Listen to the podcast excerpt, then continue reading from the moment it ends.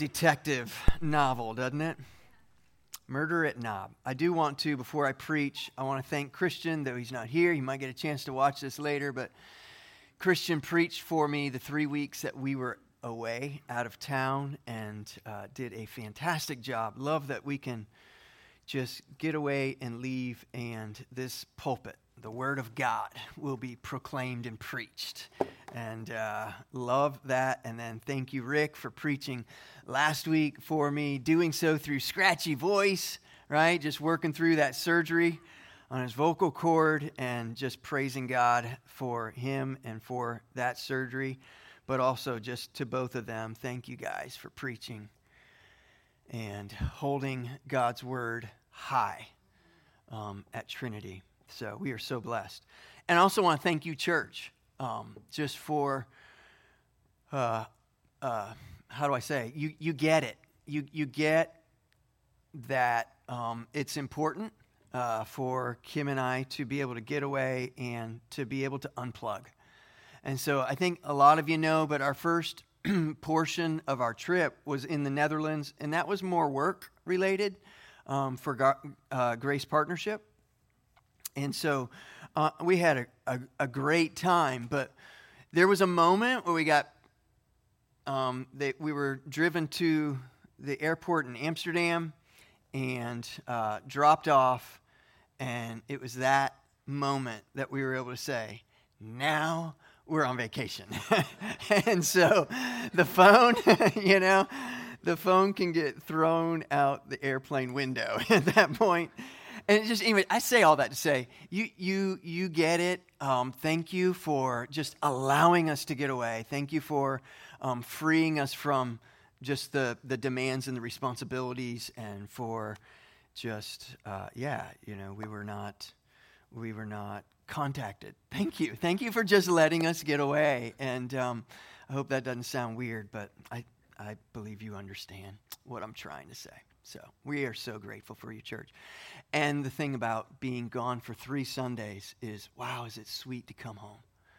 Um, not, I don't just say that. We don't just say that. This is where we get to worship God with our church family. This is home. So, uh, last week, Rick, Rick helped us to see David on the run. And I feel like through the series of Samuel, both books, there'll be a few times where we need to kind of drop out for a second and just kind of restate some things. We might think that the books of Samuel, 1 and 2 Samuel, are about Samuel because, well, it's got his namesake. It's not about Samuel. Um, we might think it's about the kings, right? It's like these all sorts of information and, and data about the kings. And well, it is and it isn't. It isn't about King Saul, it isn't about King David. It is about the King of Kings. It's about Jesus. That's why we're going through these books.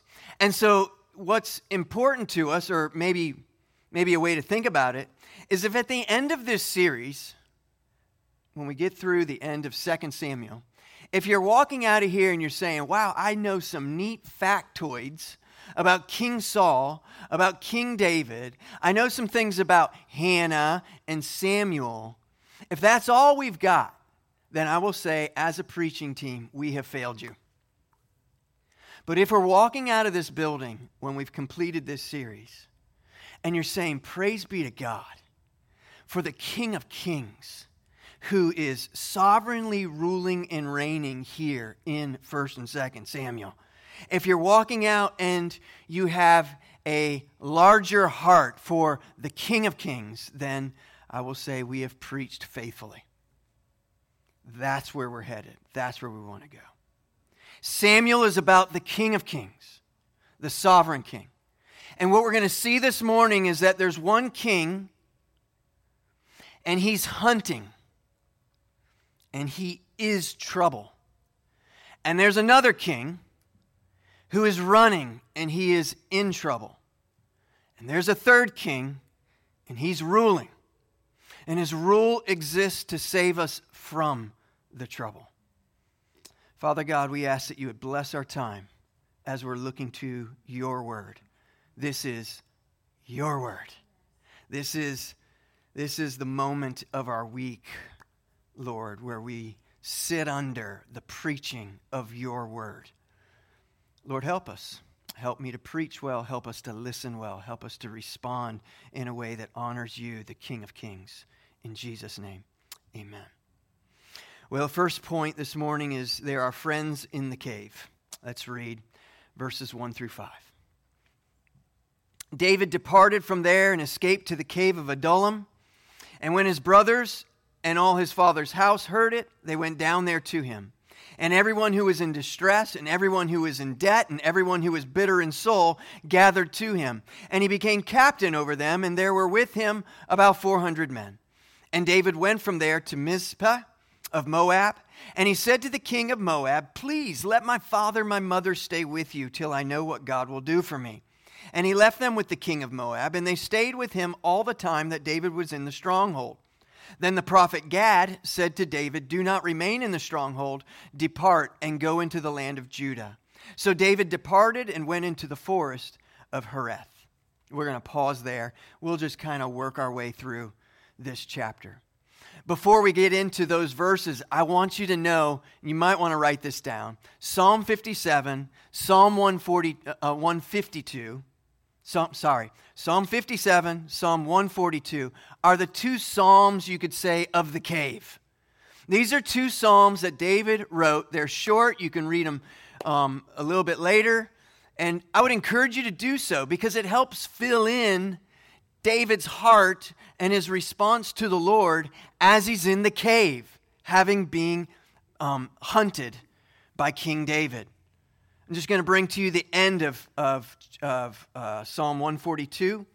Verse 4, uh, David is saying, There is no one who takes notice of me. Just hear how dire this is.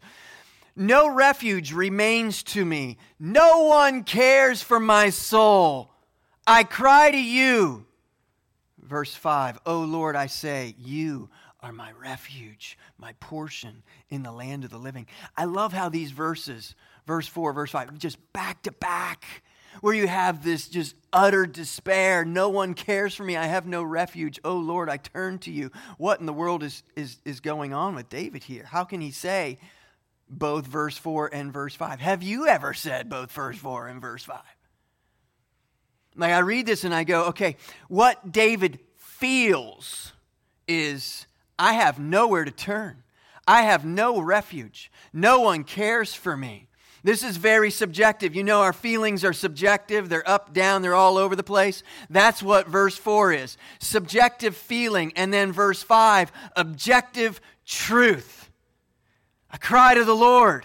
I say, You are my refuge, my portion in the land of the living. And I wonder if any of us have ever been there. No one takes notice of me. I have no refuge. No one cares for my soul. You, Lord, you're my refuge. You're my portion. So you have here in these first five verses, and the reason why I reference that psalm again is because it's the psalm of the cave. So you have in these first five verses this gathering of friends and family in the cave. And we should note that. We should note that he's got family who's gathered to him. And it's interesting, isn't it? It references his dad and brothers have come to him. Oh, his dad. Dad who did not invite him to the Samuel party. All right? When Samuel is coming to anoint one of the sons as king, David doesn't even get an invitation in the mail. David, because we're told by his by his dad. He tells us as he's interacting with Samuel, he's just a ruddy shepherd boy. He certainly couldn't be the future king. So, uh, dad, and then you've also got the brothers who are there, the brothers who mock David when David shows up to the battlefield and ends up defeating Goliath in that episode. What? The brothers are mocking him. What are you doing here? It's those brothers, it's that dad who now come to him in the cave and find refuge with him. It's pretty stunning. But not only that, there's this gathering of friends, if, if you will, these, this other, I'm going to call them just a band of misfits. Do you hear how verse 2 said? Everyone who was in distress, everyone who is in debt, everyone who is bitter in soul gathered to him. He became captain over them, and there were with him about 400 men. And so you've got family, brothers, dad, you've got these friends of misfits who gather to him. And we need to note something. There's nothing about David right now that looks kingly. Remember chapter 21? We just saw an episode where he's got spit in his beard and he's acting like an, an absolute madman. Uh, now he's hiding out in a cave, and these individuals, these misfits, are coming to him. Nothing about David looks kingly. Nothing about him says, hey, let's join up with this guy. Actually, there's things that would tell those misfits, don't join up with this guy. To align yourself with this guy is to put a death sentence over your head. It's the cave of debtors and distressed and bitter in soul who gather to him. You know, so much of that shouts our gospel experience. The king who didn't look very kingly, David, in the cave, reminds us of the king who didn't look very kingly on the cross Jesus. Not only did Christ not look kingly, but it was also the debtors and the distressed and the bitter in soul who came to him sinners and tax collectors and adulterers and the divorced and the demon possessed and the broken. His closest disciples were this ragtag bunch guys that we would have never picked. Welcome to the church. Misfits, broken. We are friends and family in the cave. And we align ourselves with the king who at one time didn't look very kingly. And in doing so, I guess we could say, to do so is a bit of a death wish in this world. It's a death to self, for sure, but it's even more than that. This world desires to rid us. And certainly living in some countries, that literally takes place today. You know, perhaps you thought that coming to Jesus meant get yourself all cleaned up and then you can come to Him. No, you come to Jesus just as you are. Come to Him in the cave, in the distress of your life. And Jesus welcomes you in because He's a good and a gracious King. Verses 3 and 4 shows us that David goes from the cave to the king of Moab. David, the future king, says to the king of Moab, Take care of mom and dad. Remember what Jesus said to John on the cross? It's found in John 19, but he basically says to John, well, he says, Behold, your mother. He says to her, Behold your son. And John takes her home, and he's basically saying, Take care of my mom. That's what he's saying there. It's an interesting thing as we see David, this type of future Christ, taking care of his mother and father. But he takes him to the king of Moab for that care. And some of you ladies have worked through your Bible study in the book of Ruth.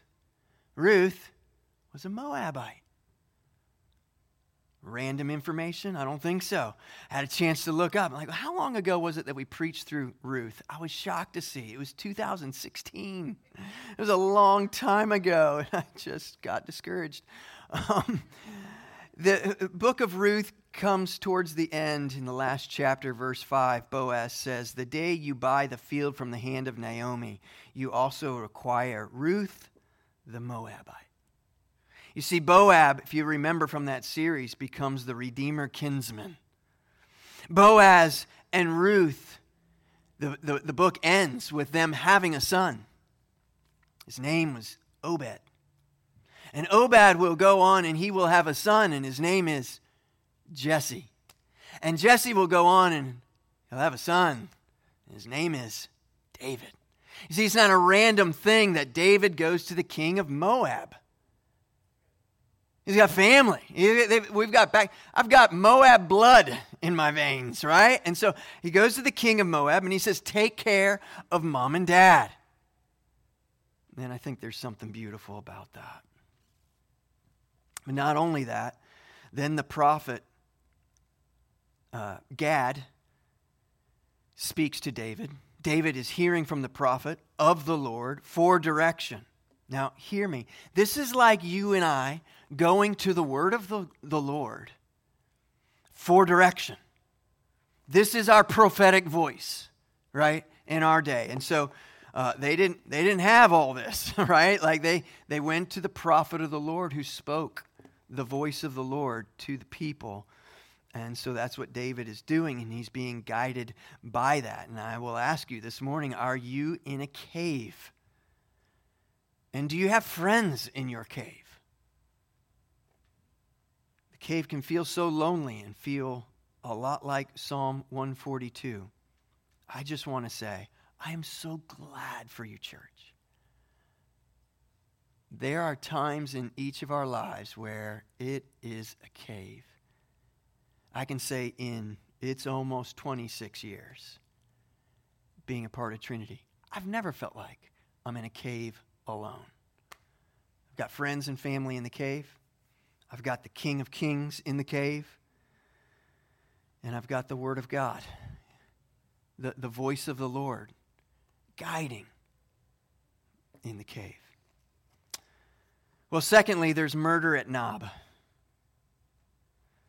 And as we walk through these verses, this next large chunk in chapter 23, we're going to see these consistent, there's just a lot of contrast between the kings, between the current king Saul, the future king David. You're going to see David is running, Saul is sitting. David is hiding in a cave, Saul is sitting, resting under a tree in the open. David is surrounded by this band of misfits, Saul is surrounded by armed soldiers. Let's read here, verse number six. Now, Saul heard that David was discovered and the men who were with him. Saul was sitting at Gibeah under the tamarisk tree on the height with his spear in his hand, and all his servants were standing about him.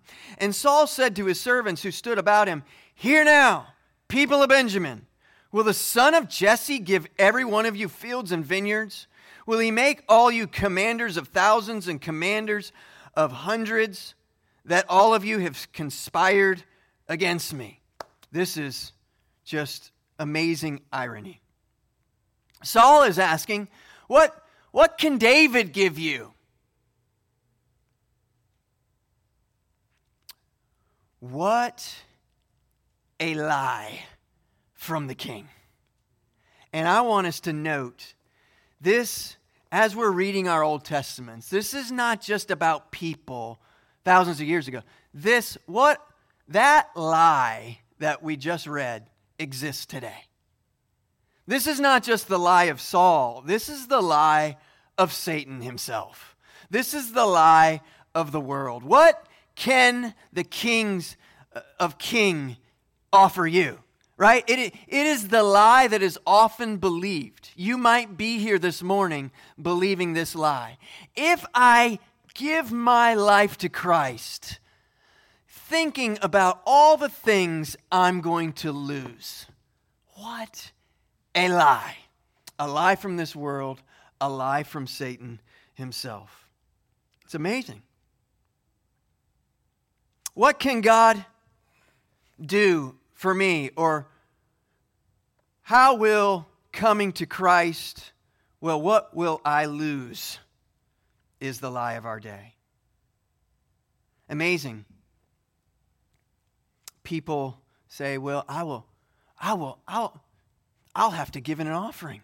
I will lose money if I come to Christ the King. This is what I'm going to lose. Because money is your king at that moment. I, I, I will lose out on relationships and just immoral living. Look, look at what I'm going to have to give up. Look what I will lose by coming to Christ. What I look at I, I don't want to give up my drunkenness. Look what I will lose. Can I ask you, have your kings given you or taken from you? That's the irony of Saul's statement. He's making a comment about what David's going to take from you, all the while Saul has been taking from the people. That was the warning Samuel brought to the people. You don't want a human king because the human king's going to take your sons and your daughters and he's going to take your land and he's going to take your crops and he's going to take your flocks. The lie of this world lives today. I don't want to give this up because of what I'm going to lose. Friend, you've already lost. Not what you'll lose, it's what you'll gain in Christ. So he goes from verse 7 where he's just he's berating his servants. Saul said to his servants who stood about him, Hear now, people of Benjamin, will the son of Jesse give every one of you fields and vineyards? Will he make you commanders of thousands and commanders of hundreds? I want to say to Saul, Will you? Will you do that? We're going to find out no, he's not going to do that. And then he goes on, he goes from berating to sulking, verse 8, that all of you have conspired against me. Listen, no one discloses to me when my son makes a covenant with the son of Jesse. None of you is sorry for me or discloses to me that my son has stirred up my servant against me to lie in wait at this day. Hey, Saul, David is not lying in wait. David is not conspiring against you. Right? Verse 9 Then answered Doeg the Edomite, who stood by the servants of Saul. I saw the son of Jesse coming to Nob, to Ahimelech, the son of Ahitub, and he inquired of the Lord for him and gave him provisions and gave him the sword of Goliath, the Philistine. And this is Psalm 52. So again, you can read that later on. I really liked how Rick handled David last week, in that Rick didn't mince any words. David's lying in chapter 21. Now, I know we want to excuse that. I know we kind of want to water that down a bit and just say, no, he's a man after God's own heart. He can't be lying. No, no he's lying. he's lying in chapter 21. And we're going to see today the consequence of his lie. There's a couple reasons why I agree with what Rick's point was last week. Firstly, it's not David's first lie in the book of Samuel. Next, he lies in chapter 1 to spare his own life. Situation ethics. Next, hear me.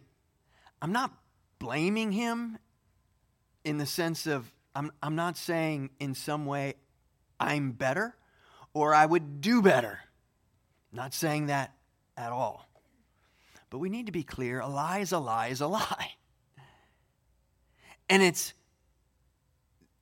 this is a, a great reason why we need to read and study our Bibles in context. Because if you read chapter one, 21, you might walk away with justifying the lie.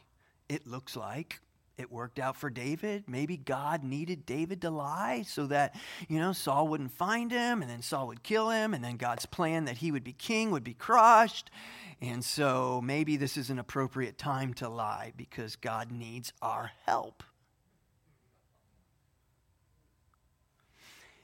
Context is important because if we keep reading through the chapter break, we find out in chapter 22 there's a massive consequence to the lie. Furthermore, David's greatest failure is yet to come. Adultery doesn't show up out of nowhere. It starts smaller than adultery. It starts with integrity. It starts with dishonesty. Now, here, I'm not saying that this lie is what caused the moral, moral failure with Bathsheba later. I'm just saying the lie of chapter 21 isn't innocent. And it's not trending in a good direction.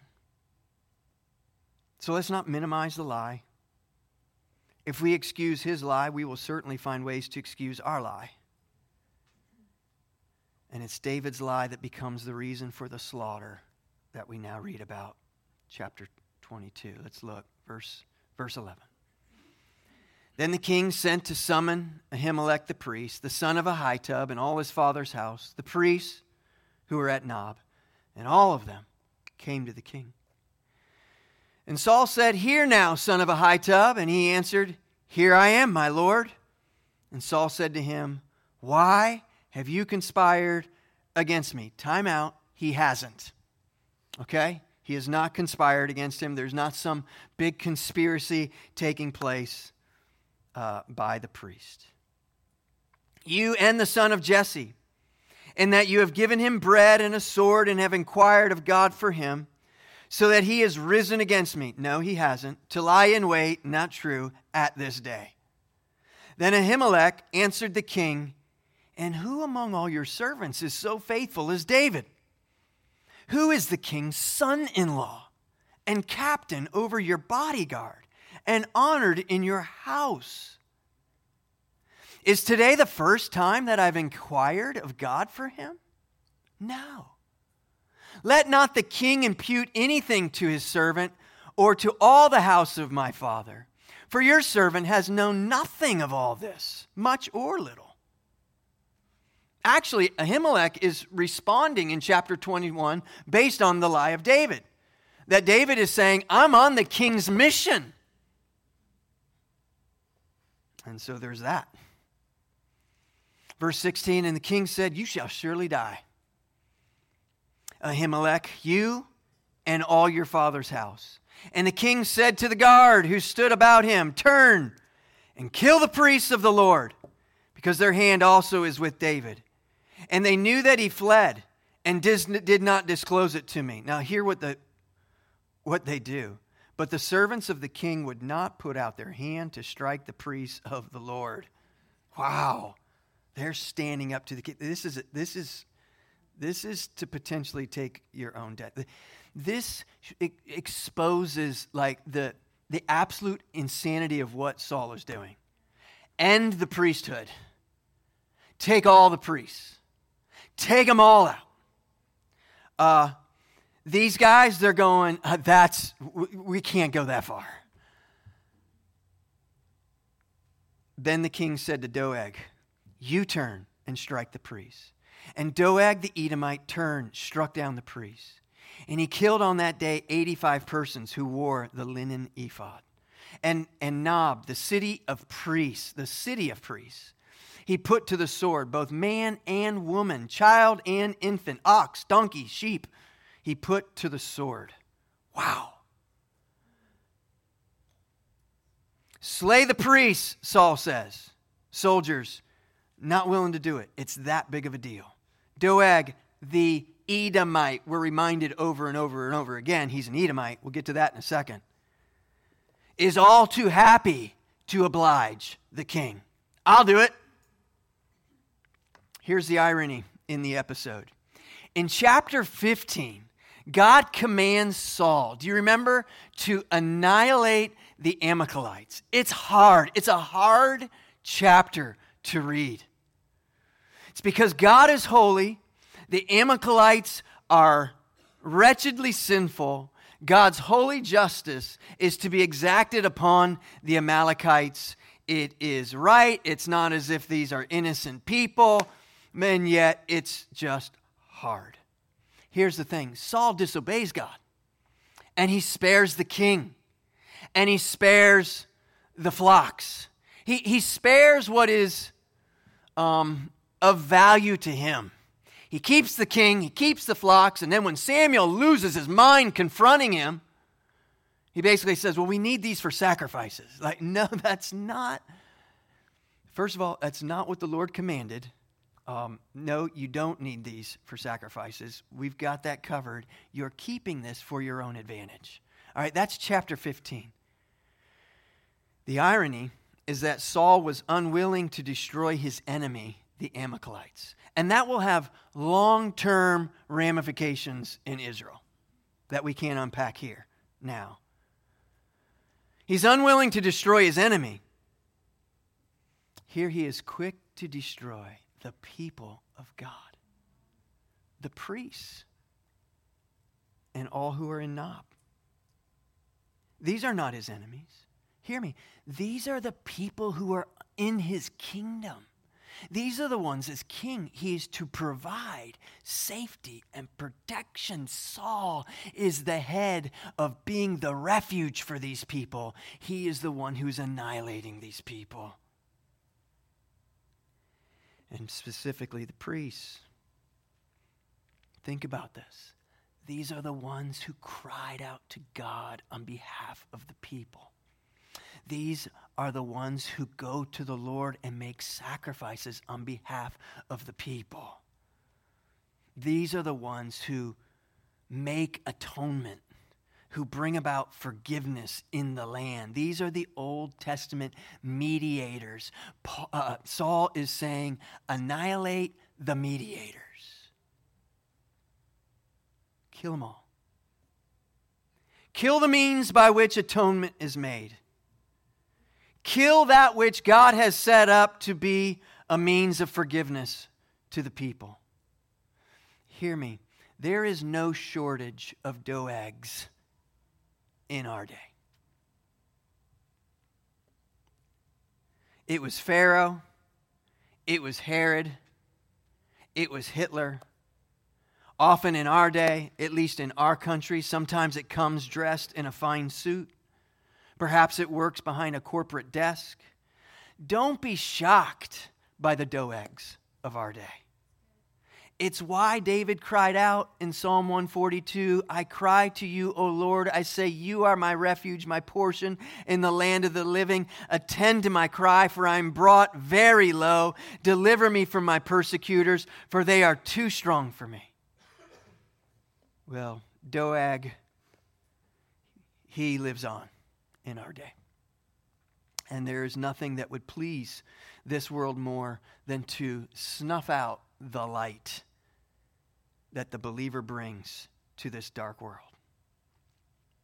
Number three, the king in the cave. Let's read verse number 20, where one priest escapes. But one of the sons of Ahimelech, the son of Ahitub, named Abiathar escaped and fled after David. And Abiathar told David that Saul had killed the priests of the Lord. And David said to Abiathar, Listen to the grief. I knew on that day, when Doeg the Edomite was there, that he would surely tell Saul, I have occasioned the death of all the persons of your father's house.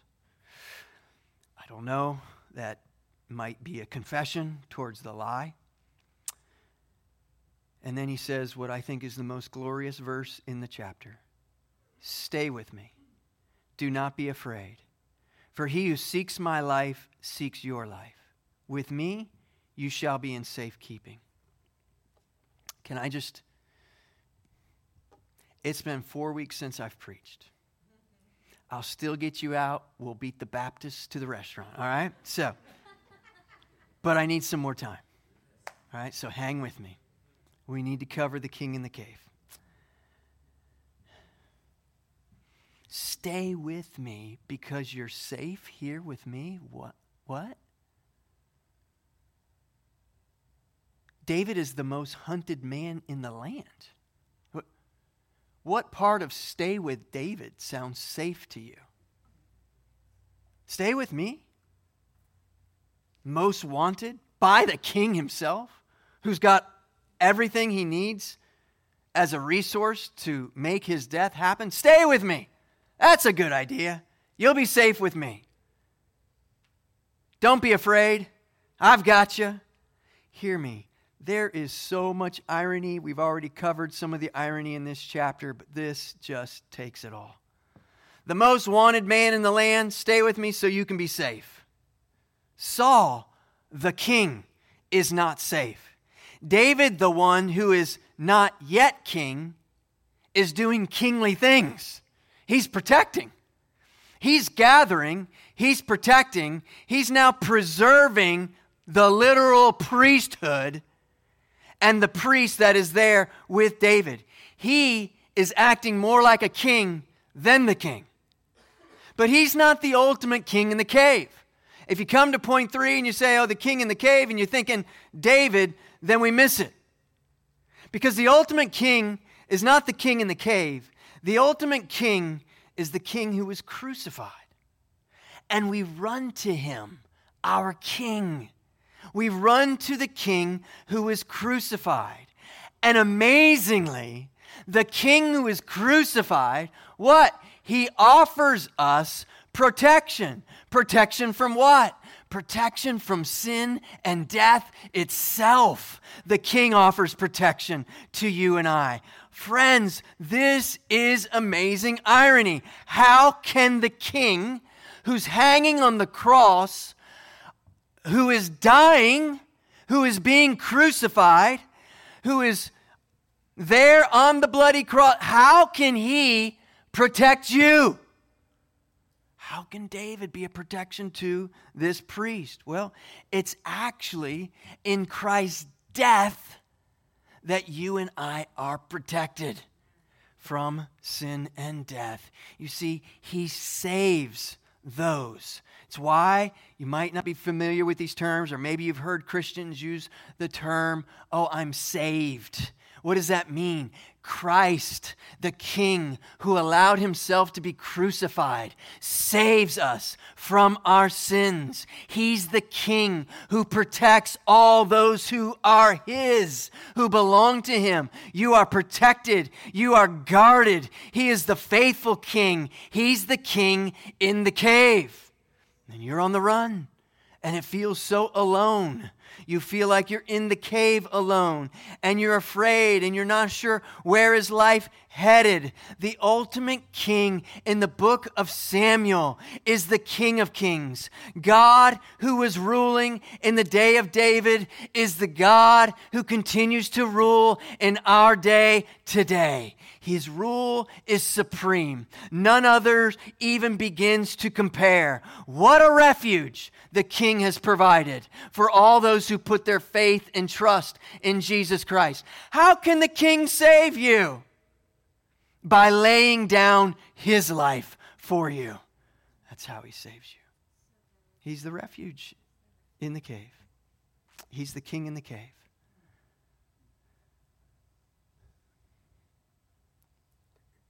David is telling this man, I, I, will be what a king ought to be to you. I'll be your protector. I'll be the gatherer of these 400 misfits. I'm your protector. Even in death, Christ is your protector. And it's a beautiful thing. I don't remember, is it Luke or John, but he's talking to his disciples and he's saying to them, You know, this world will take your life. And then he says something to the effect, but not a hair on your head will be harmed. and I just think, well, that's interesting. okay. what does he mean? He means this world can take your life, but they can't take a thing from you. You have eternal life in Christ Jesus. He's the king. He's the king in the cave. Matthew 11 tells us, Come to me Jesus talking. All you who labor and are heavy laden, and I will give you rest because he's the king in the cave.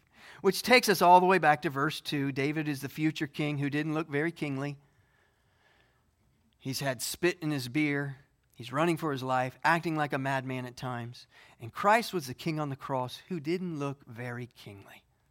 He was actually mocked for being a king. And we tend to read scripture thinking, who am I in this text? Who, who, who, who do I most represent? Am I, and we, we kind of elevate ourselves. Which king am I? Right? Am I most like King Saul here, or am I most like King David here? I don't think we're the kings. I think we're the misfits. I think we're the misfits in the cave. I think we're the misfits in the cave who've come to the cave to find the king who offers his protection and his care. He's the King of Kings. Christ the King is our refuge. He has come to the distressed. He's come to the debtor. He's come to the one who's bitter in soul. And I invite you, flee to him, run to him. Christ the King is your refuge. Are you distressed this morning? Turn to the King. He will offer you hope. Are you a debtor this morning? Turn to the King. By his blood, he pays your debt. Are you bitter in soul this morning due to separation and distance? Come to the King and find the sweet nearness of his grace. Friends, are you in the cave? Are you despairing? Find safety in King Jesus. Who is the king in the cave? Oh, he's the faithful king. He's the good and gracious king. He's the, he's the good king who offers protection to those who are a part of his kingdom. Who is the king in the cave? He's sovereign. He's sovereignly, sovereignly ruling and reigning. Say, I don't understand my life. Sometimes I don't either. I, I, I am verse 4 and 5, Psalm 142. Where do I turn? Where's my refuge? I don't feel it today. Here's the truth I need to rehearse. My God is my refuge. He's the king today. I'm confused about my life. I'm not feeling certain things about my life. I'm I'm a disarray today. I'm a debtor. I'm despairing. Who's the king in the cave? He's the sovereign one. He rules and reigns today. He will do so throughout all of eternity. He's the protector. He's the savior in the cave. He's the gathering in the ca- gatherer in the cave. He gathers the misfits. Praise be to God. That's who we are. That's who we are in the text. We're the misfits who have come to Christ the King in the cave. He's the refuge. He's the refuge in the cave for outcasts. He's the good, He's the gracious King. Let's stand and celebrate Him.